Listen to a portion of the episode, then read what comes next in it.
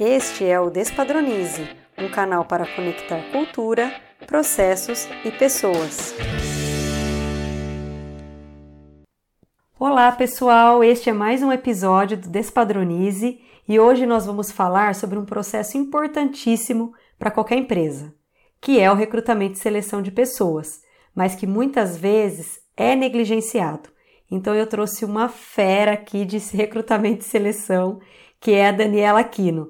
Daniela, muito obrigada por você estar aqui conosco e ter aceitado o nosso convite. Oi, Camila, eu que agradeço o convite, fiquei muito contente mesmo. É uma honra estar aqui compartilhando com você, com seus ouvintes, a respeito de recrutamento e seleção.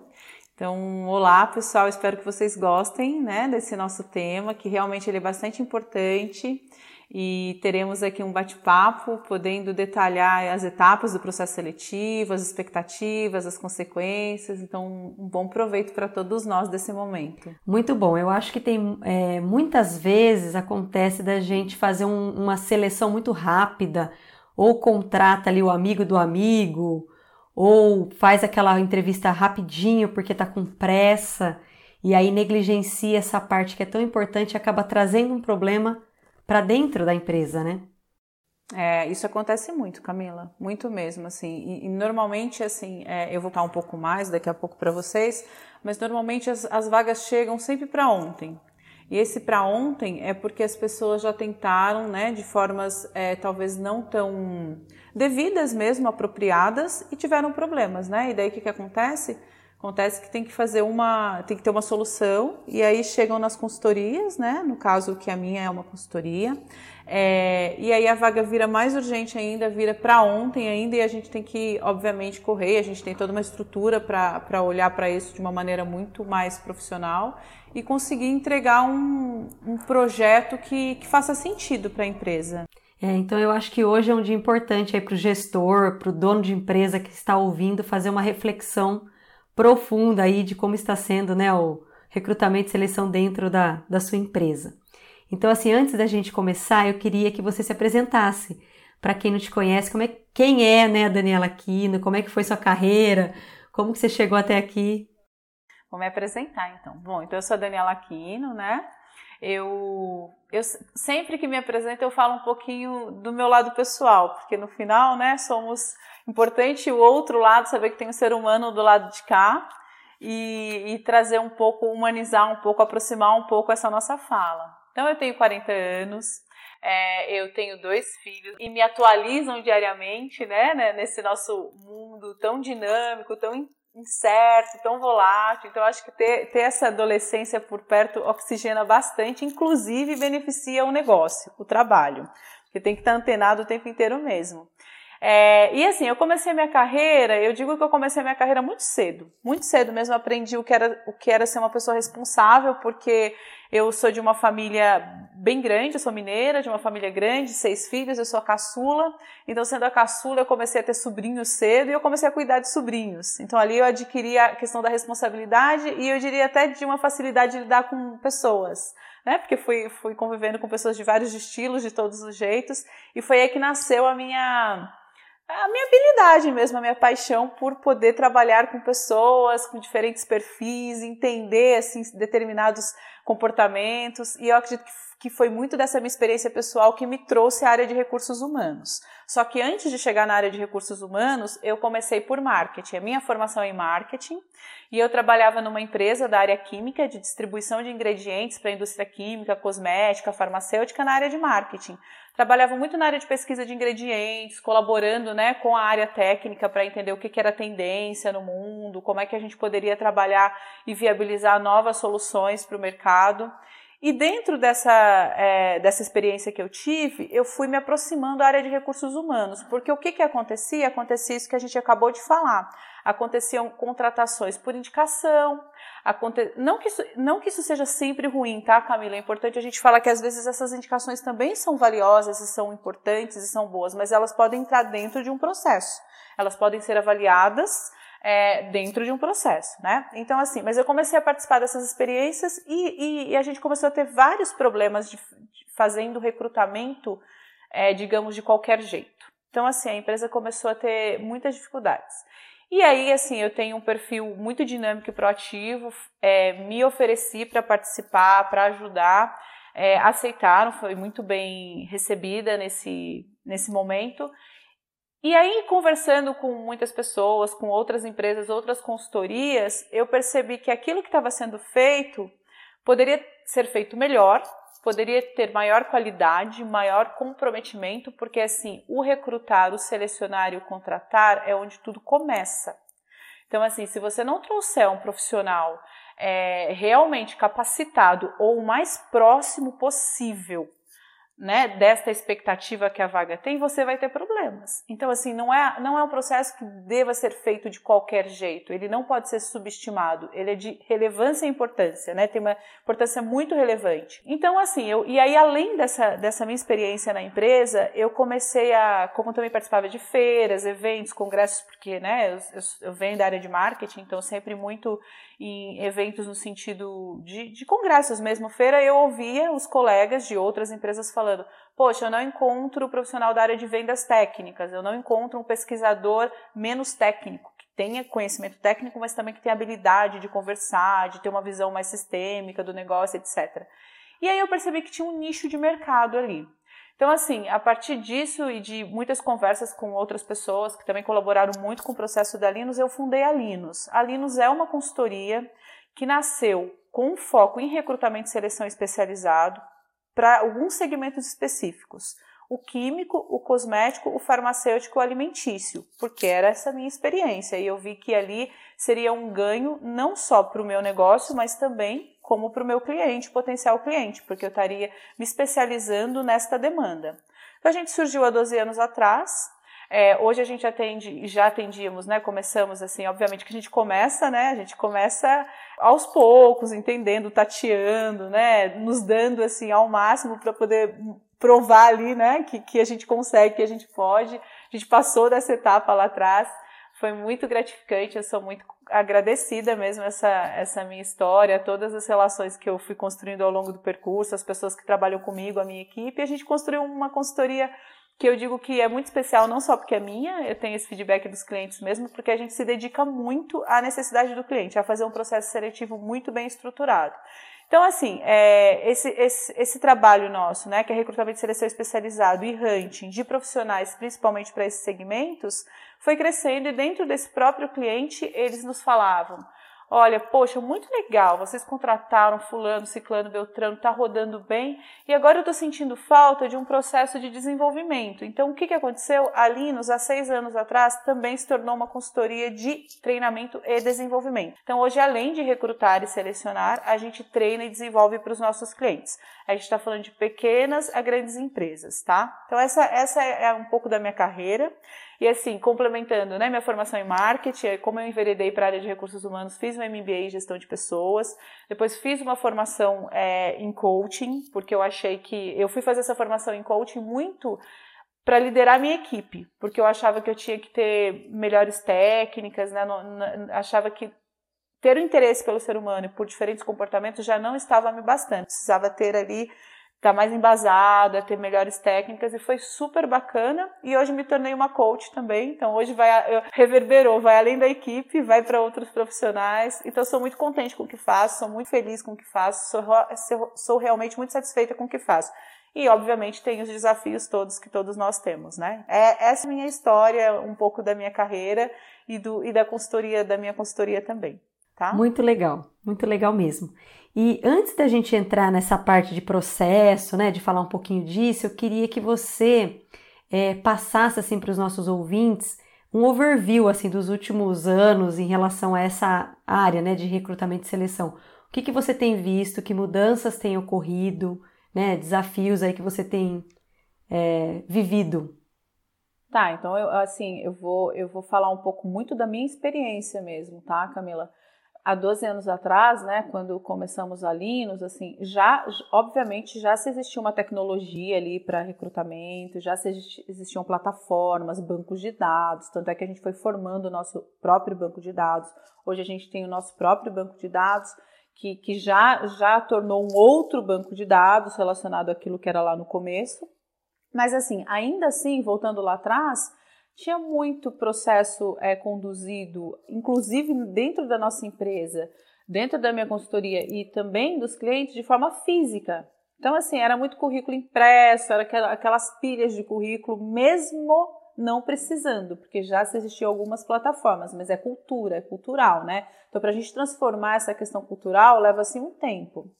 É, então, assim, no começo eu me lembro que assim as coisas já funcionavam, já existia uma tecnologia por trás, mas ainda assim a gente se apoiava muito na questão do, da impressão do currículo, é, de entrevistas mais morosas, de, de etapas é, mais demoradas, mais longas. E essa, isso foi, foi, né, foi sendo atualizado, assim, né? No final, todo, todos os segmentos vêm sendo atualizados, né? Vem, vem necess, há uma necessidade de se modernizar tudo.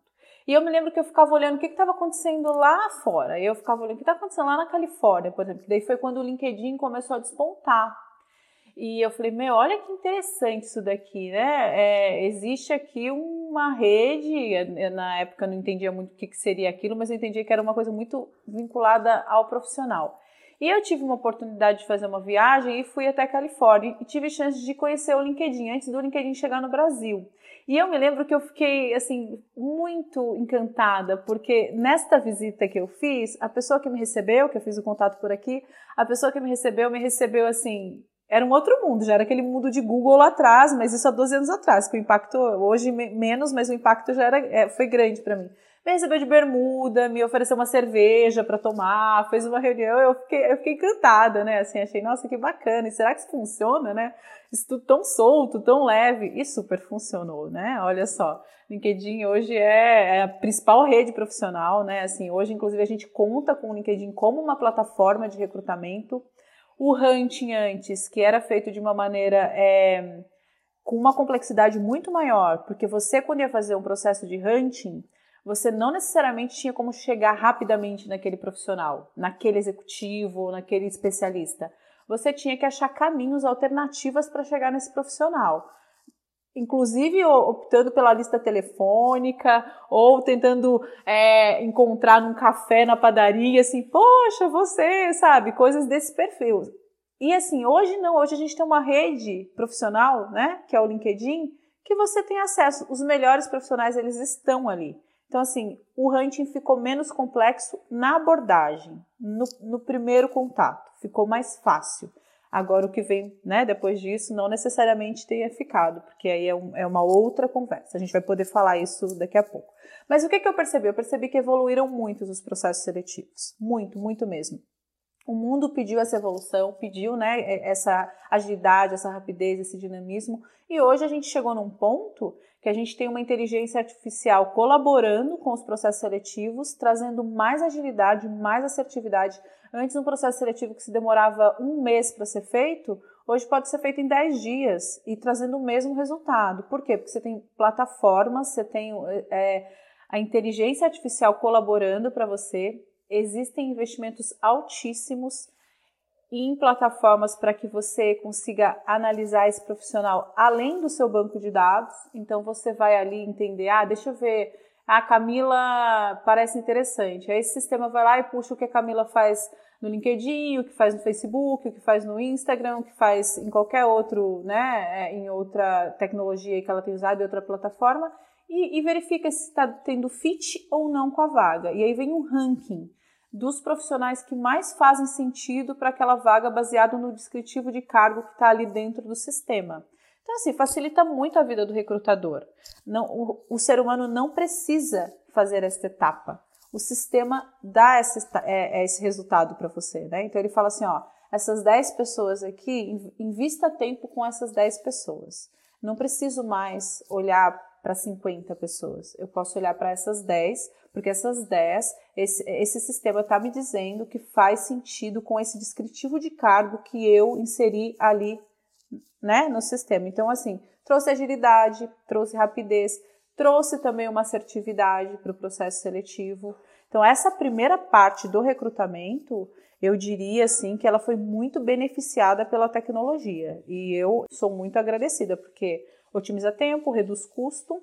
E aí, ah, e como que fica, Daniela, a parte humana? A parte humana começa a ficar ainda mais inteligente, porque ela entra no, no, numa etapa onde ela tem que aumentar a capacidade dela de análise, de sensibilidade é, e, e, assim, fazer valer o que o ser humano é né? É, o ser humano não é um robô, não é uma máquina. Deixa que a máquina faça bem o papel dela, faça bem a parte robotizada dela, porque a gente entra com a nossa intuição, com a nossa capacidade de análise, com a nossa capacidade de inteligência, com a nossa capacidade de sensibilidade. Aí a gente amarra isso e entrega um processo bem bacana assim, para o nosso cliente. Não, eu, eu sou super fã dessa área porque eu realmente penso como você, é onde tudo começa. E como tudo na vida, se começa certo, começa bem. Se começa errado, vai acarretando um, um monte de problema. E eu achei legal você falar do LinkedIn, porque muita gente fala hoje ah, esteja no LinkedIn como um, é, como um candidato. Mas as, as empresas esquecem também de estar no LinkedIn. Muitas empresas, principalmente as menores, esquecem de estar lá que é onde estarão os candidatos. Então acho que é uma via de mão dupla, né? Entre todos deveriam estar lá, porque facilita. É, eu super, eu super corroboro aí com a sua fala, porque assim, as empresas é um lugar onde elas, elas devem estar, porque assim, elas conseguem inclusive entender o que, que aquele profissional que ela admira está é, tá fazendo, como é que ele está evoluindo, o que, que ele está falando, como é que ele está se posicionando. Então, assim, poxa, é um canal mais direto, um canal mais rápido, e você já chega com uma possibilidade de ter observado. Você não chega, não chega num, num, contato frio, você já chega observando, né? Por mais que você não esteja ali num contato direto, mas há, uma, há um contato, há um vínculo, a rede proporciona isso. Então, assim, eu sugiro para que as empresas pequenas que ainda não estejam, que, que, que vão para o LinkedIn, assim, faz super sentido do ponto de vista do recrutamento e seleção e também do ponto de vista do negócio. Importante que esteja, né? Então, assim, como é que você vai atrair os melhores candidatos? Porque os melhores candidatos estão lá. Como é que você vai olhar para o que está acontecendo no mundo? O que está acontecendo no mundo está sendo falado lá. E a gente está falando do LinkedIn aqui, a gente não precisa também se ater só no LinkedIn, né? No final, a gente tem que. A, a, eu, eu, imagino que a sua fala e a minha fala, ela leva para uma questão. É, pessoas, empresas se conectem, e hoje, como é que a gente se conecta? Ainda mais vivendo um período como a gente vem vivendo agora, né? De, de, de restrições de, de, eventos sociais, presenciais. A gente tem uma ótima oportunidade. A gente tem que olhar essa, essa internet, essas plataformas, como algo que venha nos beneficiar, inclusive os nossos negócios, trazendo agilidade, trazendo possibilidade de contatos mais rápidos, né? Então, eu, eu vejo isso com muito bons olhos, assim. Eu vejo que soma ao processo. Com certeza. Então, só para posicionar aquele ouvinte que está nos ouvindo em 2030, nós estamos no meio da pandemia do Covid e logo na sequência né, do, é, do lançamento do filme Dilemas das Redes, onde fala muito né, dessa questão polêmica, mas, é, como você falou, olhar o lado bom também né, das redes. E aí, uma coisa que eu queria é, perguntar para você é assim: muitas empresas pequenas principalmente, assustam quando vem o processo seletivo de uma grande empresa, porque as grandes empresas normalmente se preocupam mais com várias etapas de processo seletivo e tal. Mas eu queria que você abordasse assim as etapas de um processo seletivo e essa importância aí, né, de você, por que que você tem que fazer, né, aquela etapa? Eu acho que as pessoas precisam entender que as etapas não existem à toa, né? Porque ninguém quer perder tempo. Bom, eu acho assim, se a gente for falar aqui para as pequenas empresas, eu, eu diria para elas não se preocuparem, contarem com a Linus, que a gente faz todas as etapas do processo seletivo de uma grande empresa. Mas assim, brincadeiras à parte, embora seja muito sério isso que eu estou falando, é, é, é, necessário que essas etapas existam, né? É, elas são elas são importantes para que a gente possa trazer um processo seletivo, para que a gente possa ter uma contratação é muito mais tranquila, mais assertiva, que, que assim, o, o tempo investido ali, que de, num primeiro momento parece que é um tempo grande, mas na verdade ele vai minimizar muitas outras questões que possam vir à frente e que possam comprometer o tempo de fato, né, no negócio. Então, assim, um processo seletivo, como é que eu vou trazer assim, é, Camila, aqui para os nossos ouvintes, para o seu ouvinte, é, de fato, né, e principalmente para esse pequeno ouvinte, como que acontece o processo seletivo? Primeira coisa, você precisa abrir uma vaga. Então, assim, que vaga é essa? Então, a gente precisa definir o escopo dessa vaga, fazer um descritivo de cargo. E o que, que precisa ter nesse descritivo, né? Qual é o objetivo dessa vaga? Quais serão as principais responsabilidades dessa vaga? quais serão as atividades, como vai ser esse dia a dia. É importante entender como vai ser esse dia a dia. A gente, assim, é, eu digo no primeiro momento, quando a gente vai alinhar uma posição, ajudar um cliente num, num descritivo de cargo, escreva tudo. Depois precisar limpar, a gente limpa. Depois precisar é, da, passar borracha em algumas coisas que estão ou duplicadas, ou redundantes, ou prolixas, a gente faz. Mas vamos colocar tudo. Então vamos lá. Por que, que você está criando essa vaga? Então, qual é o objetivo dessa vaga? Quais são as principais responsabilidades dessa vaga? Qual a descrição das atividades dessa vaga? É, aí a gente pensa assim, essa pessoa precisa ter formação em quê? Qual é a formação dessa pessoa? Ela precisa falar línguas, né? Qual, quais são os idiomas que essa pessoa precisa falar? É, ela vai se reportar a quem? Quem serão os pares? Ela vai ter liderados? Quem serão os liderados? É, qual a importância dessa posição dentro do negócio? Né? A gente fala de objetivo, mas a gente fala de importância também, de relevância. Quem são os stakeholders para esta posição? Porque todas têm, né? E aí, assim, a gente entra depois numa questão até um pouco mais é, admissional, mesmo que a gente vai entrar em negociação dali a pouco. Qual o pacote de remuneração? Qual é o salário que essa pessoa vai receber? Tem variável, tem comissão, tem bonificação, é, quais são os benefícios que a empresa vai oferecer, né? Existe alguma perspectiva de, de crescimento? Se sim, em que tempo?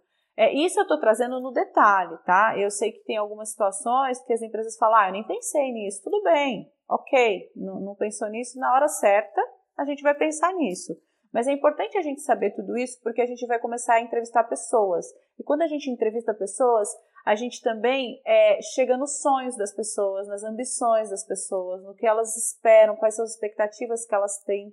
E essas expectativas precisam estar alinhadas a essa posição para que realmente dê ali um, um, um, vínculo, um match, né? Que a gente diz, tem que dar certo. É importante que dê certo, né? Vai ser bom para os dois lados. E assim, um, e aí assim, esse descritivo bem desenhado, bem alinhado, bem amarrado, uma coisa que é absolutamente essencial é entender os valores da empresa, a cultura da empresa, o ar que a empresa respira. Porque pode ser que eu, eu identifique um profissional, a gente identifique um profissional que cumpra todos esses requisitos do descritivo de cargo, mas ele não está alinhado com os valores da empresa. Ele não vai conseguir respirar o mesmo ar que a empresa respira, né? Que assim, então, assim, será que vale a pena? Ele, ele cumpre tudo, todos esses requisitos, mas será que vale a pena investir nesse profissional só porque ele cumpre os requisitos? De repente, há casos que a gente entende que vale a pena trazer um que está cumprindo 70% dos requisitos, mas ele tem total condição de assimilar os valores da empresa, porque eles estão muito em, em coerência. E aí vale a pena apostar muito mais num profissional que não necessariamente vai cumprir todos os requisitos, mas que tem potencial para. Então, um processo seletivo de, um, começa por aí, descritivo de cargo, entendimento de valores e culturas.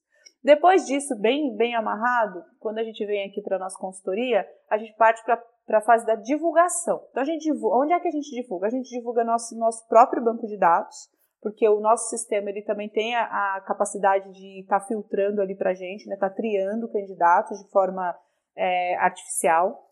A gente também divulga no, nossas, no, no e-recruitment, que a gente diz. Então a gente divulga no LinkedIn, na nossa plataforma do LinkedIn. A gente divulga também. Hoje a gente usa até o Instagram para divulgar, porque as pessoas estão ali, estão ali também com uma perspectiva também profissional. Então a gente se beneficia das redes sociais para fazer isso. E aí, a partir dessa divulgação, a gente começa a analisar o material. E aí a gente conta com o próprio banco de dados, com a nossa plataforma, com o nosso sistema, seja no, no ou do LinkedIn, que também é um, um braço que a gente tem. E aí chega para a gente é, um número X de currículos, e isso depende das vagas, depende da complexidade da vaga. Tem vagas que são mais fáceis, chega um número, um volume interessante para se avaliar, e tem vagas que são muito mais específicas e, obviamente, né, é, é, tem um número de profissionais mais restritos ali a serem avaliados. Então vamos lá, eu, eu adoro, eu sou meio professora, eu volto. Então a gente faz a análise descritiva de cargo, entende valores e culturas da empresa, divulga a vaga, passa para análise de, de, de, currículos e a gente passa para as abordagens. Aí o que, que acontece hoje nas abordagens? Antes a gente fazia muita abordagem por telefone. Hoje a gente está se beneficiando muito das abordagens, até mesmo se a gente entende que tem uma abertura do candidato, por videochamadas. Porque assim, a gente já consegue ver quem é aquele ser humano que está do outro lado, a gente já ele também consegue ver quem é o ser humano que está do lado de cá, porque isso é essencial. já consegue ter uma conversa mesmo que rápida e, e, ali a gente entende se faz sentido ou não continuar a conversa. Se faz sentido continuar a conversa, a gente passa por uma outra etapa. E aí depende de cada processo. Tem processos que os clientes pedem, olha, eu preciso avaliar se esse profissional tem conhecimento técnico XYZ. Então, antes da gente ir para uma entrevista comportamental ou situacional, a gente aplica testes. E aí são os testes técnicos, pode ser que tenha um teste de idiomas também, né, alguma coisa de conhecimento bem específico. E aí, passada essa fase, a gente entra nas entrevistas que podem ser presenciais é, e que também podem ser digitais, virtuais. Assim, a gente entende que também funciona. É, e aí, essas entrevistas acontecem, e obviamente a gente vai entender a gente vai ter um tempo maior com o candidato, né? E aí depende, pode ser uma hora e meia, pode ser duas horas, depende muito do, do, que, do que essa vaga está exigindo e do que esse profissional tem experiência para poder conversar com a gente, né? Então não, não, não, adianta eu falar que eu vou conversar com uma posição executiva em uma hora. É, o tempo é muito é, insuficiente para você realmente poder extrair boas informações, né? Dessa entrevista. Então, assim, o nosso processo ele é muito customizado. Então, né, é, quando a gente chega num, numa vaga que é, é uma vaga, digamos, menos complexa, a etapa é descritivo de cargo, avaliação de valores e cultura, divulgação da vaga, é, análise de perfis, primeiras abordagens, testes técnicos, entrevistas presenciais ou virtuais. Depois disso feito, a gente apresenta um shortlist para o nosso cliente, que vai de 3 a 5 candidatos. E aí é uma lista comparativa, né, para que esse cliente possa entender, ah, eu quero falar com cinco ou eu quero falar com três. Aí passa para o cliente, esse cliente entrevista esse profissional, é, esses profissionais. E aí chega num momento, ele fala assim, poxa, gostei muito de dois. Como que a gente faz? Aí a gente vem com a aplicação de algumas, alguns outros testes, umas ferramentas que o cliente pode optar ou por um teste psicológico, que serve para a estrutura organizacional, né, focado em processo seletivo, ou um teste comportamental, que também facilita para você entender como é que esse profissional, é, o teste ele vem validar isso e ele vem potencializar essa nossa, essa nossa análise, porque ele diz assim, olha, sob pressão, essa pessoa ela vai agir é, recuando, ou sob pressão, essa pessoa ela vai agir de uma forma mais incisiva, mais pragmática.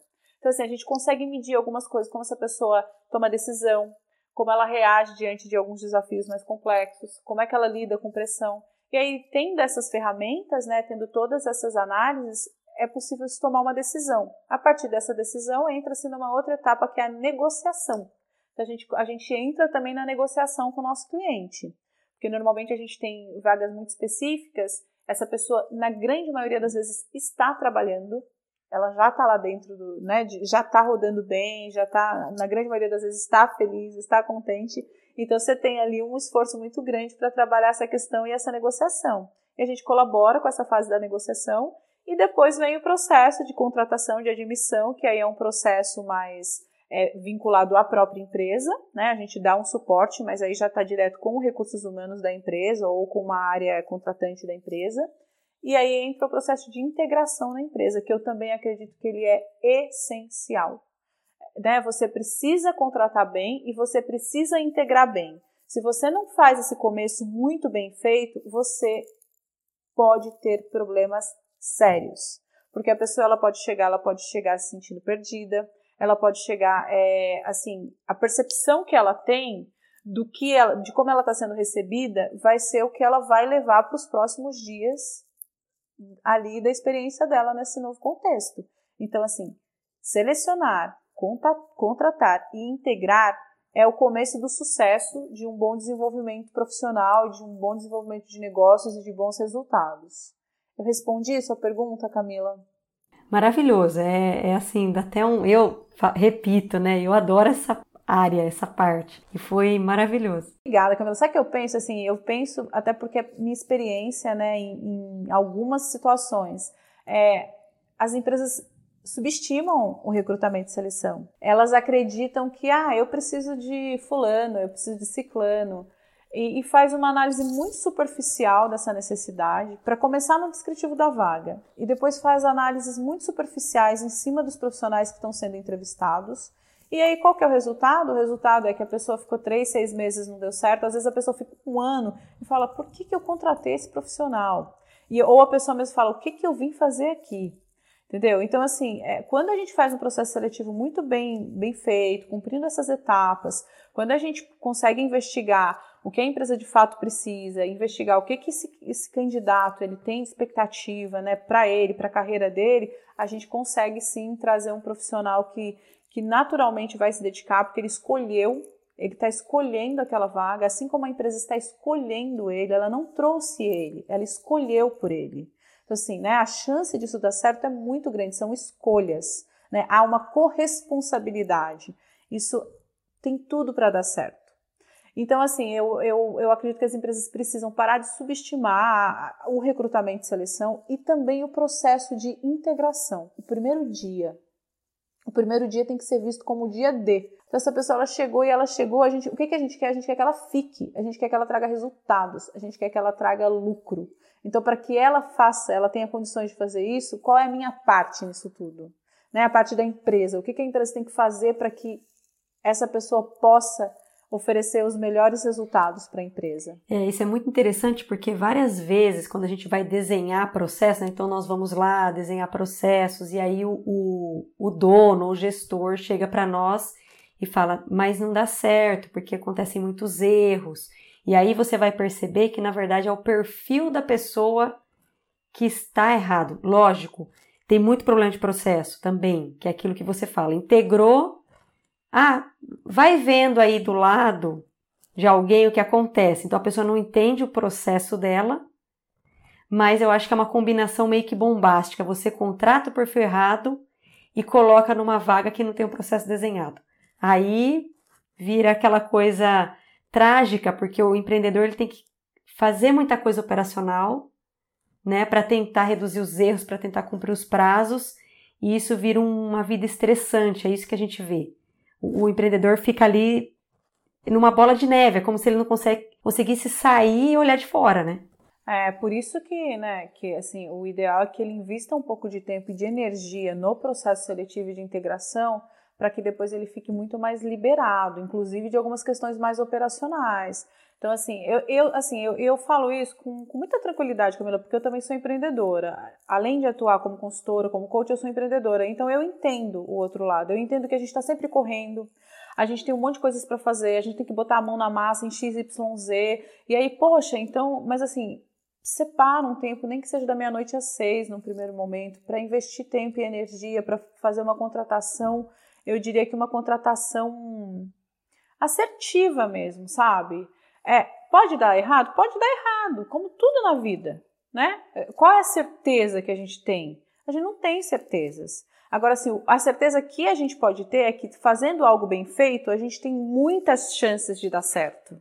As chances aumentam significativamente. Então, assim, vamos, vamos gastar energia, investir tempo para que a gente tenha a chance de dar certo e não de dar errado né? Então, assim, é, eu acho que é esse olhar que a gente precisa ter e essa, essa atitude que a gente precisa ter. Gastar energia, né? Com a, com a coisa certa, digamos assim. Com a coisa certa, investir tempo no que é certo. É, e aí eu queria só voltar um pouquinho na descrição de cargos, porque eu acho que as pessoas não fazem a lição de casa, porque, ah, vou contratar, puxa, não tinha a descrição de cargos, e aí. Então eu acho assim, para os nossos ouvintes, né? Senta hoje. Como você falou, escreve o que você tem hoje, né? Porque aí você vai evoluir ao longo do tempo, né? É, a grande, principalmente os pequenos, é, as pequenas empresas, elas não têm descritivo de cargo. E às vezes o que acontece? Elas começam a crescer e a vaga nem existe, é uma vaga nova. E, e acontece muito, elas não sabem, elas sabem que elas precisam de ajuda, elas sabem que a ajuda que elas precisam é bem pontual e, e que pode fazer outras coisas daqui a pouco, é, mas elas também não sabem o que, vai ser, serão essas coisas daqui a pouco. Então tem muito disso. Aí o que acontece? Pô, não vou nem desenhar um descritivo de cargo, porque eu não sei exatamente o que precisa ser feito. A gente tem um formulário que facilita muito, é um questionário que a gente vem com várias perguntas para o nosso cliente para que o ajude a entender qual a necessidade dele de presente, o que, que ele entende a partir disso é, conquistado, que vai ser uma necessidade de médio prazo, e o que, que ele entende? Que também, a partir dessa conquista de médio prazo é, realizada, o que, que vai ser a conquista de longo prazo? Então, vem aí um questionário, né, facilitando a vida para ter um descritivo de cargo. Quando isso, essa, essa empresa ainda não tem essa possibilidade, o caminho é entender assim, bom, a minha necessidade atual qual é? E aí, como eu comentei lá no começo, escreva tudo, tudo que precisa ser feito. Não minimize nessa hora. Escreva, escreva, escreva. Depois você vai voltar ali e analisar se tem alguma coisa que precisa ser revista. É, e depois disso feito, pensa, bom, essas atividades aqui precisam ser feitas, precisam de que tipo de profissional? Um profissional júnior vai dar conta disso? Ou eu preciso de um profissional com um pouco mais de experiência, com um pouco mais de maturidade? Eu vou precisar de uma pessoa já com um ensino superior muito mais relevante ou não? Então, assim, são, a partir do momento que você escreve tudo que você precisa, você consegue avaliar se essa pessoa precisa, que nível de maturidade essa pessoa precisa ter, que formação vai atender, então, a partir dessas respostas, né, também é, chegadas nessas respostas, você consegue entender quanto é que você pode valorar esse, esse processo, né? Não o processo em si, o cargo, a posição. Aí você chega na remuneração. Então, assim, é muito o primeiro momento. O que, que eu preciso? Não minimize, escrevam tudo que vocês precisam e depois vocês analisam e, e façam as aparações necessárias, né? Uma reflexão, né? Descrição de cargos é uma reflexão, né, sobre aquele cargo. E quando o cargo já existe e já tem um descritivo, aí você fala, poxa, mas eu preciso dar uma melhorada nesse cargo. É a mesma coisa. Pega esse cargo que já existe, analisa o que está descrito ali, é, escrevam outras coisas que vocês gostariam, né, que fossem acrescentadas a essa posição e vê se faz sentido. Porque de repente vocês podem é, contratar um profissional mais sênior do que o que era o anterior, com um perfil muito mais aderente à necessidade de vocês e essa expectativa de atingir o resultado X, Y, Z, do que ficar ali é, é, também no chove e não molha. Vou contratar alguém com esse mesmo descritivo de cargo e não vai me trazer o resultado que eu preciso, porque não vai conseguir analisar os processos devidamente, não vai conseguir fazer as amarrações devidas, não vai conseguir articular as relações né, de, um, de uma perspectiva para fazer com que o negócio aconteça. Então, às vezes, vai investir, inclusive, em dar um up assim nesse descritivo de cargo. E o contrário também, tá, Camila? A gente poderia ficar falando aqui um monte, mas assim, o contrário também, às vezes você está com um descritivo super dimensionado e que não precisa. Aí você vai ter um profissional frustrado, que ele entende que ele, ele tem condições de fazer muito mais, mas a, o descritivo de cargo dele ali é, tá aquém da capacidade dele, e a empresa não vê valor dele fazer outras coisas por, porque não tem necessidade ou porque não faz sentido, enfim, por N questões. Então, os dois casos existem. Existe aquele, descritivo que ele está su, subestimado e existe aquele descritivo que também está superestimado. Então, tem, tem várias questões. Parece simples, né? Contratar pessoas. Vamos lá, a gente, a gente liga ali e pede uma indicação. Muito bom. E, e eu queria te perguntar uma outra coisa, que eu acho que é uma, uma, uma parte difícil, que é essa parte de conectar a cultura. Então, é, eu acho que as pessoas têm muita dúvida e, e, e, acho que a parte mais negligenciada, na minha opinião, é essa, que é essa aderência, é essa aderência com a questão da cultura.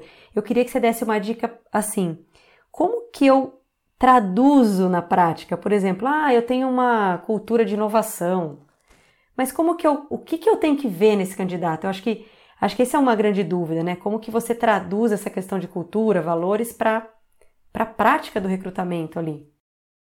É, a, a, gente tem algumas técnicas, Camila. A entrevista é uma delas, porque a gente passa assim por um processo bem aprofundado aí nessa entrevista. E assim, eu, eu sempre defendi aqui na Linux que a gente tem que conhecer quem é essa pessoa do outro lado, respeitando, obviamente, os limites que ela quer nos contar ou não.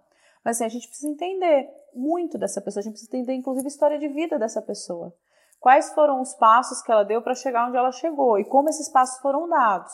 Então entra muito a questão da entrevista. Uma outra técnica que a gente usa muito são as dinâmicas e os estudos de caso. Então, assim, antes, é, até mesmo executivos não viam isso com bons olhos. Ah, eu vou me expor num, né, numa situação. Tem casos que não dá mesmo, porque é uma vaga muito confidencial, o, o, o candidato ele está numa posição que ele não vai se expor, ok, a gente entende, respeita e tem que ser feito assim, e a gente que se vire com algumas outras, alguns outros caminhos, entrevistas, teste, estudos de caso, apresentação. Quando cabe uma dinâmica, a gente traz para dinâmicas. Porque dinâmicas, quando você coloca um, grupo de pessoas em torno da resolução de uma questão, você ali consegue fazer muitas leituras. Você consegue entender como é que essa pessoa se comunica, porque obviamente a gente não vai deixar a coisa solta. Tudo tem uma intenção. Então tem, tem uma determinada indução. A gente vai induzir esse grupo a passar por algumas etapas nessa dinâmica para a gente avaliar como é que essa pessoa vai se comunicar numa situação onde há um desgaste provocado, que a gente tem que provocar isso para ver como é que ele vai manifestar. Como é que a gente vai trazer ali uma situação onde a gente precisa que esse cara faça um origami, por exemplo, né? E como é que ele vai? E tem pessoas que nem nunca fizeram, nem sabem como fazem. E como é que vai se virar numa situação dessa? E a gente não está falando de processo de estagiário, a gente está falando de processo de especialistas, gerenciais. Quando cabe, a gente faz isso e a gente tem tido bons resultados com essas técnicas que a gente tem usado. Então, assim, só para fechar essa nossa conversa e trazer essa, essa sua, que foi uma grande reflexão, porque eu realmente acho que a questão de avaliar valores, cultura, ela é assim primordial, ela é essencial. E se você não fizer isso bem feito, você pode ter desgastes desnecessários, simplesmente porque porque são perspectivas diferentes, são valores diferentes. Não, não que existe o certo ou errado, mas são perspectivas diferentes, né? Claro que a gente poderia também entrar num ponto mais filosófico e falar de certo e errado aqui, mas eu estou falando de perspectivas.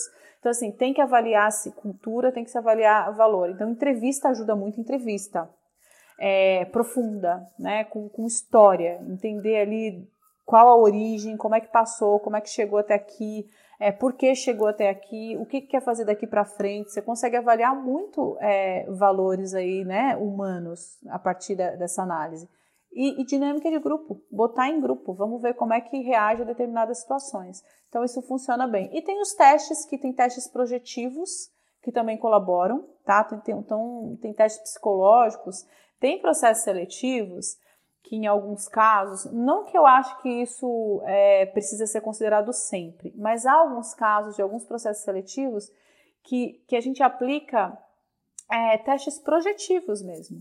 E aí, obviamente, né, com o Conselho Federal de Psicologia apoiando, participando, esses são testes que cabem para a organização, então é né, tudo muito dentro do que é do que é ético e correto. Mas assim, a gente já aplicou em testes em executivos testes projetivos. O que, que a gente vai encontrar ali? Qual, qual é o potencial que a gente vai encontrar ali naquele ser humano? Então tem, tem vários caminhos assim para se chegar num, num, processo seletivo, numa avaliação de valor, de cultura. Depende muito do que o cliente precisa, do que ele quer, do tempo que ele quer investir, do dinheiro que ele quer investir, da energia que ele quer investir. E embora a gente é, esteja aqui falando para que, que essa empresa né, ela não subestime o processo seletivo, de fato, porque ele é muito importante, mas também que ela não ache que um processo seletivo é um bicho de sete cabeças, porque ele não é ele só precisa ser bem feito. Ele precisa ter pessoas que se dediquem a, a fazer um processo seletivo bem feito, para colher bons frutos. Né? Assim como é, você tem seu trabalho aí de fazer toda né, uma investigação, uma análise, um aprofundamento de processos, a gente faz isso dentro do processo seletivo. Então, assim, não subestimem, mas também não pensem que é algo, ó, né, super de outro mundo. Não é. Ele pode ser muito bem feito e feito de uma, de uma forma bem customizada.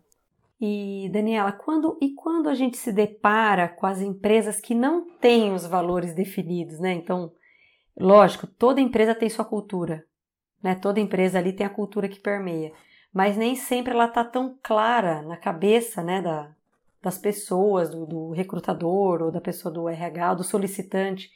Como que você lida com isso? Como que que dicas, né, você daria? É, então, assim, a gente porque é o que você falou, em muitos casos não existem esses valores descritos, mas esses valores eles existem, eles só não estão descritos ou não estão compreendidos.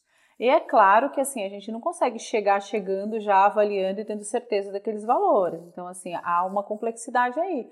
Por outro lado, a partir de boas conversas, de um bom alinhamento, né? A partir desse descritivo realizado de um bom alinhamento, entender quem é esse líder, como é que essa empresa funciona, eu digo que ar que essa empresa respira. Qual é o ar que essa empresa respira? Ela respira um ar é, é, mais informal, mais formal? É uma empresa que, que preza, por exemplo, num momento como esse, é, de estar presencial, tudo bem trabalhar, trabalhar home office? É uma empresa que, que ela, você entra na empresa, você começa, até da recepção à sala de reunião, você começa a ter uma leitura do perfil da empresa, né? Então, assim, em muitos casos a gente não vai encontrar ali os valores na parede, mas tem um ar tem um ar que a gente respira. E para a gente respirar esse ar, a gente precisa ficar um tempo ali batendo um papo, conversando, inclusive ajudando a empresa a, a, entender que sim, que ela ela tem, ela prefere esse tipo de comportamentos. É, tem coisas que ela ela admira, tem coisas que ela repudia. Então a gente pergunta muito: o que, que vocês admiram? O que, que vocês repudiam? É, aí nos traz informações importantes. Porque a partir do momento que a gente entende o que, que uma pessoa admira e o que, que ela repudia, a gente começa a entender que ali tem, tem valores por trás, né, fortes, embora não estejam na parede, entendeu? Então, assim, tem caminhos para a gente poder ajudá-los nesse sentido. Muito interessante. Aí eu acho que até fisga lá com o que você falou sobre a integração. Né? É, está falando aqui sobre é, recrutamento, mas eu acho que, como você falou, né? A integração, porque aí eu coloquei essa pessoa para dentro. E aí no primeiro dia eu deixei ela ali jogada, eu deixei ela sem computador, não sabe onde que é a mesa. Como que você vê esse dia da integração? Eu queria que você se aprofundasse um pouquinho na integração. Tá, é, foi como a gente comentou no começo, assim, eu vejo como essencial, assim, absolutamente essencial. A pessoa está chegando no primeiro dia, digamos, nessa nova casa profissional, né? Primeiro ela precisa ser bem recebida, ela precisa ser bem acolhida para que ela se sinta pertencendo mesmo. Porque a partir do momento que essa pessoa não é bem recebida e não é bem acolhida, ela tem grandes chances de não se sentir pertencida. E aí você vai ter problemas. Vai ter problemas, inclusive você vai ter problemas muito em breve, assim, não, nem demora muito, o que pode até ser bom, né? Você tem chance de corrigir mais rápido. Mas assim, no final, se você é, se dedica também a fazer um bom, um bom processo de integração, onde você recebe a pessoa, você apresenta para a pessoa qual vai ser a posição dela, né? Apresenta para a pessoa como a empresa, como a empresa funciona, quem são, qual a história da empresa, é, quem são os pares, né? Então, assim, depende muito de cada estrutura. Se você está falando, por exemplo, eu vou trazer um exemplo aqui de uma pequena empresa. Uma pequena empresa, ela tem chances de em um a três dias fazer um ótimo processo de integração. Com três dias no máximo, ela integrou a pessoa ao negócio. Né? Então, assim, se a gente está falando de uma empresa maior, isso, esse processo de integração ele pode demorar, inclusive, mês. Só que aí tudo bem, né? Um processo mais complexo, né? Muitas outras áreas, em, em alguns casos outras empresas em outros estados, é um pouco, um pouco menos é, rápido. Mas uma pequena empresa, em três dias, ela faz um ótimo processo de integração. Ela vai ali acolher bem a pessoa, ela vai apresentar a história da pessoa, da, da pessoa não, da empresa. É, ela vai colocar para a pessoa a perspectiva, né, de como a história, como chegou até ali, né, a partir dessa história ela vai conseguir apresentar quem são os pares, quem, quem é esse líder, esse líder vai poder receber, vai poder bater um papo, vai poder, se tiver liderados, quem são esses liderados? Então, esses liderados vão se apresentar para essa pessoa, absolutamente necessário, né? Porque ela precisa entender quem é que, quem ela vai gerenciar. Né? Ah, é a Maria, é o João, é o Antônio, é a Beatriz. Quem, quem é a Beatriz? Então, assim, é muito importante. Tudo bem que depois vai ter um aprofundamento, com o dia a dia isso vai acontecer, mas isso bem feito, você, inclusive, é, estimula o interesse desse profissional é, em querer conhecer melhor o outro, em querer conhecer melhor a empresa, em querer pertencer ainda mais. Diferente quando você faz um processo seletivo que você não tem um processo de integração, como você falou, ah, tá seu computador, seu, sua agenda, é, seu telefone, suas ferramentas de trabalho, se vira aí. Essa pessoa, ela vai ter que literalmente se virar mesmo, ela vai ter que ir na mesa do fulano, do ciclano, ah, me conta um pouco como é que isso funciona. E eu nem acho isso muito legal mesmo, sabe? Porque assim, a gente não sabe o que o outro vai estar falando para essa pessoa, né? Não sabe o que vai ouvir do outro. Então, assim, para as empresas que estão aqui nos ouvindo, as pequenas empresas, tomem muita atenção a isso. O processo de integração ele é absolutamente necessário.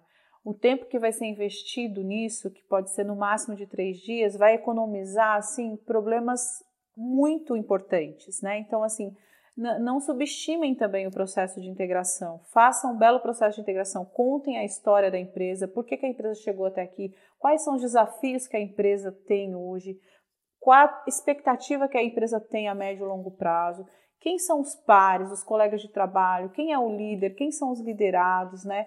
É, o que negócio que essa empresa é, qual é o negócio dessa empresa, o que, que ela proporciona para o consumidor dela, qual o valor que ela entrega para o consumidor dela. Isso feito, isso bem feito, faz com que a pessoa realmente fala, bom, já sei o que é, já sei o que eu tenho que fazer e eu vou fazer muito bem feito porque eu escolhi estar aqui, né? É, é, é mais ou menos como um casamento. Quando a gente casa, a gente casa para dar certo. A gente não casa para dar errado, né? Pode ser que em alguma situação as coisas é, andem de um outro jeito, mas quando uma pessoa escolhe uma empresa e quando uma empresa escolhe uma pessoa, a escolha foi feita. Então a escolha é para dar certo. Todo mundo quer dar certo. Quem não quer dar certo? Que empresa que não quer dar certo? Que profissional que não quer dar certo? Então vamos fazer as nossas partes para que isso realmente dê certo. E é até interessante, porque hoje com as redes sociais, né? Muito se fala também, olha, essa empresa é uma ótima empresa para você trabalhar, você foi acolhido, Eu acho que essa palavra acolhimento, acho que cabe perfeitamente, né, na integração. Sim, sim, com certeza. Você faz um marketing da empresa, é assim, orgânico, né, natural, sem, sem ter que ficar fazendo nada fake, investimento, né, nesses marketings é, menos, é, digamos, verdadeiros, né? É o que é, é, o que é real. Então você não precisa nem investir muito. É, a própria pessoa ela passa a ser um porta-voz da sua empresa, né? Do quanto foi acolhida, do quanto se sente pertencida. E que vale para as grandes também, né? Que vale para as grandes, para as pequenas, para todas, né? Sim, isso vale para todas, com certeza, sim. Mas é o que a gente falou, Camila, as pequenas empresas, e foi o que eu volto a falar, né? É muito da minha experiência, porque tendo uma pequena empresa também, eu sei como é o dia a dia. O dia a dia é muito corrido, a gente acaba tendo que que atuar em várias frentes, né? Então, assim, fala, poxa, tá chegando a pessoa, ai, tá bom, daqui a pouco eu falo com ela. Isso pode acontecer. Mas o ideal é que não ocorra, o ideal, o ideal é que não aconteça. Então, assim, até uma dica muito prática, e assim, não é nem comum, mas pode funcionar. É, o dia que você for receber a pessoa, bloqueie sua agenda. Não marque nada. Não marque nada. Pensa assim, poxa, mas eu não tenho como. Então vê o que você pode fazer no seu sábado ou no seu domingo para aquele dia você receber a pessoa e recebê-la muito bem recebido. Eu te garanto, assim, que vale a pena, assim, sabe? Vai, vai valer muito a pena e você vai minimizar, inclusive, é, outra o, tempo ou energia que você vai ter que despender em algum outro momento para essa mesma pessoa porque você não fez um processo de integração bem feito. É, com certeza. Igual receber em casa, né? Tem que receber bem. É, exatamente. Você para, você tem que receber bem, exatamente. Com certeza. E agora indo para esse mundo das startups, muitas empresas estão vivendo essa questão da escalabilidade, né? E aí você cresce muito rápido. Como que você vê essa questão dos desafios de recrutamento num mundo onde você precisa crescer muito rápido, trazer muitos profissionais e ainda muitos profissionais ligados à tecnologia, onde você tem uma demanda menor do que, né? Você tem poucos, menos profissionais do que a demanda. Como que você enxerga isso?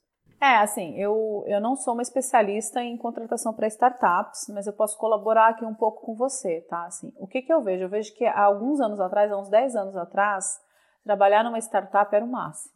Nossa, porque eu vou para uma startup, eu senti um glamour em torno disso, até nos processos seletivos, assim, né? Os profissionais, eles achavam, é, obviamente, que a partir do momento deles entenderem o que é aquele negócio, eles achavam isso muito interessante.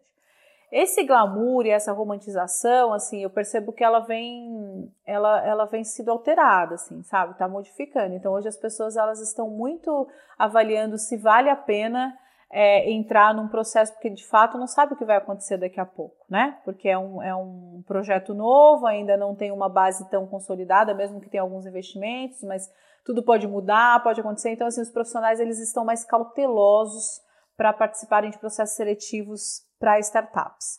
E aí, assim, uma coisa que eu acho importante é a gente avaliar. Quando você vai contratar um profissional para uma startup, você tem que ver se esse cara tem o DNA de empreendedor. Porque um profissional que vai para uma startup, ele tem que fazer o negócio acontecer. Todo mundo tem que fazer o negócio acontecer, né? Independente do, do tamanho da empresa, do perfil de empresa. Só que startups exigem uma atenção maior ainda a essa análise. Esse profissional que eu preciso, seja da área da tecnologia ou da área de marketing, da área de negócios, como é que é esse lado empreendedor dele, né? Como que tem essa energia, esse estímulo aí para fazer com que as coisas aconteçam? É, então precisa, as startups precisam ficar muito atentas a isso. Eu não, eu não, não posso só trazer o nerd ou o cara que conhece muito bem da minha tecnologia. Eu tenho que trazer um cara que, além de conhecer bem tudo isso, ele tenha vontade de fazer com que essa coisa aconteça rapidamente, porque eu preciso escalar, eu preciso que o meu negócio vire, eu preciso que o meu negócio aconteça. Então, assim, não é só o conhecimento técnico, né? Assim, a gente precisa avaliar muito bem qual é o comportamento que esse profissional tem para, para fazer com que o negócio aconteça. Qual é o, o nível de energia, o nível de atitude, de proatividade, de iniciativa. Então, eu acho é, contratar para startup assim, eu acho bem complexo assim você precisa trazer um profissional, né? Repetindo, todas as empresas precisam, mas assim, há empresas que já têm ali um negócio rodando e a empresa chega rodando, a pessoa chega rodando junto. Agora, startup você tem que fazer o negócio rodar, né? Então você tem que trazer gente com um ímpeto, um ímpeto aí de dono mesmo. Que é uma cultura muito forte e precisa estar estabelecida lá, né, na descrição de cargo. Já nasce assim, né? Tipo, já, tipo, o que ar que você respira? O empreendedorismo, né? tipo, é isso que eu respiro. Eu preciso imediatamente fazer com que se escale. E aí, assim, eu acho esse assunto também interessante, nessa questão da escalabilidade e tudo mais. E agora, assim, tem sido muito falada essa questão de diversidade, né? Muito comentado a questão, né? Da, da, do episódio lá da Magalu, da Magazine Luiza, com a questão do, dos negros, transexuais, enfim. Como que isso, é, como que eu vejo isso no recrutamento, né? Como que eu consigo sanar isso? Eu vou, vou só falar uma experiência própria. Poxa, quero contratar, mas estou procurando o lugar certo, porque às vezes eu me vejo nessa, mas eu só tenho é, candidato branco. Eu acho que eu não estou procurando o lugar certo, porque eu acho que é mais confortável eu dizer que não, eles não vêm até mim. Né? Acho que é mais confortável dizer isso, mas queria que você falasse um pouquinho sobre a questão de diversidade. É, um assunto que valeria outro podcast aqui, porque realmente ele é bem polêmico e aqui eu vou dar minha opinião, né? Obviamente estou dando minha opinião o tempo inteiro, mas assim, é uma questão muito pessoal. Eu achei ótima iniciativa da Magazine Luiza, por mais polêmica que tenha sido, porque eu acho que a gente, enquanto sociedade, né, empresa, a gente tem responsabilidade, como você disse, ah, eles não vêm até mim, mas eu estou indo até eles. Então, no final, ela foi até eles. Eu esperaria, de verdade, que não fosse necessário chegar nesse lugar, né? Que precisasse fazer esse tipo de ação que ela fez. Mas a gente ainda vive, né? É, a, gente, a gente, enquanto sociedade, a gente, precisa, a gente precisa se retratar. Então a gente precisa sim fazer alguns movimentos como esse, ainda precisamos. Vai chegar um momento, eu espero que chegue, é, que a gente não precisa fazer isso, esse, e, e a diversidade ela esteja mesmo no nosso dia a dia, né? Então, assim, o que, que eu imagino? Eu acho que a gente tem responsabilidade, processos seletivos mesmo, e eu fiquei muito feliz que nesse ano, assim, a gente conduziu alguns processos seletivos onde a gente viu os nossos clientes é, realmente é, integrando e contratando de gênero, de raça. Eu, achei, eu acho que já tem aí um, uma, uma consciência é, mais ampliada a respeito desses temas e e que ainda muito, né, muito formiguinha, mas eu acredito que a gente vai colher frutos logo mais dessa dessas ações, dessas iniciativas que estão acontecendo. Tem um, eu, a gente tem um potencial parceiro que a gente vem falando aqui para a área de seleção, que é muito interessante, que ele, eles nos traz as entrevistas às cegas é, é, um recurso que você acaba, a pessoa traz o vídeo currículo dela, na verdade, às vezes é um vídeo currículo um pouco mais longo, mas a gente não vê quem é a pessoa, não vê a carinha, é como se estivesse escutando a pessoa só. E aí, depois a gente ouvir, então assim, você não tá ali fazendo né, nenhum contato visual, então você não sabe como aquela pessoa é, você não sabe qual a cor da pessoa, você não sabe qual é o estilo da pessoa, qual o gênero, você, até a voz, ela é meio é, robotizada para que a gente não, não saiba quem tá do outro lado, se é um homem, se é uma mulher, né, se é um trans, se é um homossexual, se, se é, é, um afrodescendente, se é um asiático, enfim, você não sabe quem é a pessoa do outro lado. E aí você fala, poxa, gostei do que fulano, ciclano, beltrano apresentou, deixa eu ver quem, quem são. E aí você vai ver quem são. Eu acho isso, um, um achei um recurso interessante. A gente está conversando com eles, Estou avaliando se vai fazer sentido ou não, né? Também não, ainda não cheguei, ainda não amarrei isso, a gente não conseguiu ainda ter essa conclusão, porque a gente está avaliando várias coisas que, que entram em várias reflexões de todos os níveis que você possa imaginar. Mas de qualquer forma, eu já achei uma outra iniciativa interessante. E para pequenas empresas, isso talvez não, não seja ainda o, o caminho, mas para grandes empresas é um, é um, pode ser um recurso bem interessante assim para que você proporcione ainda mais diversidade né? E para que aquele líder ele não tenha uma tendência de contratar o fulano ou o ciclano só porque achou mais bonitinho e, ou mais arrumadinho, entendeu? Não. Então eu vou realmente promover é, uma contratação é, que eu de fato consiga né, é, olhar para a diversidade. Agora, a diversidade é um tema muito complexo mesmo, né? Porque a gente fala muito de diversidade, a gente traz, a gente integra, entrando com o processo de integração, mas não necessariamente a gente inclui então, assim, é muito complexo, assim, sabe? Muito complexo. Eu acho que valeria uma conversa realmente aí um pouco mais extensa em relação a isso. Muito legal. Então, assim, dá para ficar falando o dia todo aqui, né, sobre recrutamento e seleção, mas infelizmente a gente tem que chegar na reta final. Então, eu gostaria de pedir dicas, né, dicas finais aí para quem está nos ouvindo. É, que dicas você daria, assim, para recrutamento e seleção, para esses gestores, donos de empresa? O que, que, que você deixaria como palavras valiosas? Acho que a primeira coisa que a gente falou muito aqui é para não subestimar um processo de recrutamento e seleção.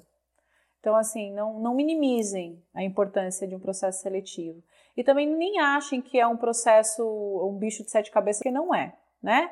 Você pode é, entender qual é, qual é a vaga que você precisa, definir as etapas, deixar as etapas bem estabelecidas e percorrer esse processo. Ele não, ele não tem grandes mistérios, ele só precisa ser bem feito. Essa é a realidade. E você tem caminhos para que. Você tem ferramentas que possam te apoiar, você tem testes que possam apoiar, você tem profissionais que conseguem apoiar. Então, assim, invista tempo, invista energia e invista um certo recurso nisso também, porque vai te poupar muitas chateações no futuro. Então, essa é a primeira dica. Não subestime um processo seletivo e nem ache que é um bicho de sete cabeças. Né? Ele só é um processo que precisa ser bem feito. Uma outra dica, como eu falei, até falando de descritivo de cargo, é também não minimize quando você for fazer um descritivo de cargo do zero. Escreve tudo o que você gostaria que aquela pessoa fizesse. E depois você entende se aquilo lá vai ser um descritivo de cargo, se vão ser dois, se vão ser três. Enfim, você vai entender de fato a necessidade e aí você vai poder avaliar se você precisa de um profissional sênior, se você precisa de um profissional pleno, de um profissional júnior. Você vai chegar numa avaliação a partir da escrita, né, desse descritivo. É, outra coisa é você entender que mesmo que você tenha indicações, você possa colocar suas indicações dentro das etapas. Então tá bom, olha, eu recebi a indicação da Daniela, da Camila, elas são muito boas, foram muito bem recomendadas. Que bom, vamos colocá-las nas etapas do processo seletivo. Então elas vão passar por todas as etapas como os outros vão passar, para que você tenha um processo de fato bem feito, um processo neutro, imparcial e que você escolheu a pessoa certa para aquela vaga, não simplesmente porque ela te foi indicada, né? Um, eu acho que um outro uma outra dica, assim, entrando né, no processo seletivo, é que você pode customizar o seu processo seletivo, embora ele tenha etapas é, padrões a serem cumpridas, há algumas etapas que você pode padronizar. Então, assim, padronizar não, customizar. Preciso entender melhor se esse cara vai agir em determinada situação de pressão que acontece aqui no meu dia a dia. Vamos trabalhar uma dinâmica e colocar essa situação né, dentro do que é possível ser colocada para poder investigar melhor tudo isso. Você pode usar de outros recursos aí para poder fazer um processo seletivo melhor. Contratou, escolheu, integração, né? Como eu comentei também, invistam aí um tempo para que façam um processo de integração muito bem feito, porque se você não fizer, você também vai ter algumas chateações ali na frente. Então, tudo aqui é para a gente poder poupar chateações futuras e poder trazer resultados melhores para as empresas. Dicas para as startups é, além né, de toda essa necessidade, esse conhecimento técnico, assim, olhem muito para o espírito empreendedor desse profissional, porque você vai precisar agilizar o processo. E aí essa pessoa ela precisa vir com patins nos pés, né? Então, assim, precisa olhar assim que, que patins essa pessoa está usando e qual a habilidade que ela tem, né, de se desenvolver aí nos patins. É, eu acho que diversidade, né? Então, como eu falei, aí olhando muito uma perspectiva, como a dica foi você mesma que trouxe, assim, não vamos esperar que eles cheguem até nós, vamos até eles. Então, vamos achar caminhos para chegar, né? Nas pessoas que precisam ser integradas, né? É da nossa responsabilidade, enquanto empresários, enquanto seres humanos, enquanto cidadãos conscientes, de integrar é, as pessoas, né? Faz parte. Então, vamos fazer com que esse mundo empresarial, que esse mundo corporativo, que esse mundo organizacional também é, retrate a sociedade de alguma maneira colaborando e assim eu posso te garantir que tem surpresas incríveis nessa diversidade assim muitas das vezes as pessoas têm histórias muito sofridas muito difíceis e aí elas elas é, bem colocadas elas vêm com um ímpeto com uma energia com uma capacidade de, de superação é, tem muitos frutos bons aí de, de uma história difícil pode ter certeza muito bom, assim, foi ótimo. Tenho certeza que quem nos acompanhou até aqui anotou, refletiu. Foi maravilhoso. Eu, eu não tenho nem palavras para agradecer, porque realmente foi muito engrandecedor, viu, Daniela? Muito obrigada por você ter dispensado esse tempo aqui com a gente. Imagina, Camila, eu super agradeço o convite, estou à disposição. É para mim um prazer também colaborar sempre, né? Eu acho que, que esse trabalho que você tem feito, assim, é de muito benefício para quem te acompanha. É, são, são conteúdos relevantes, né? São conteúdos que colaboram, assim, que traz insights poderosos para que a gente possa né, evoluir ainda mais no nosso negócio. Então, para mim, é um prazer poder participar disso, eu agradeço e à disposição. E vamos juntas, né, nessa, nessa evolução aí dos nossos processos todos. Com certeza. E quem quiser te encontrar, quem quiser falar com você, como que pode te encontrar aí? Como pode te achar? O nosso site, né, é linus linus.com.br. O Linus é de Linus Pauling, porque é uma homenagem a Linus Pauling, tá? É, então é linus.com.br. O telefone é 3587 1950 DDD 11 E o meu LinkedIn é Daniela Aquino.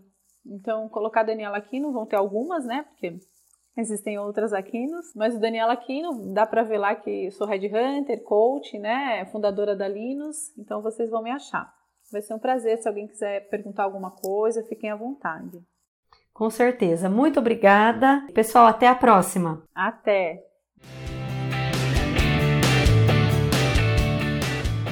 E este foi mais um episódio do Despadronize.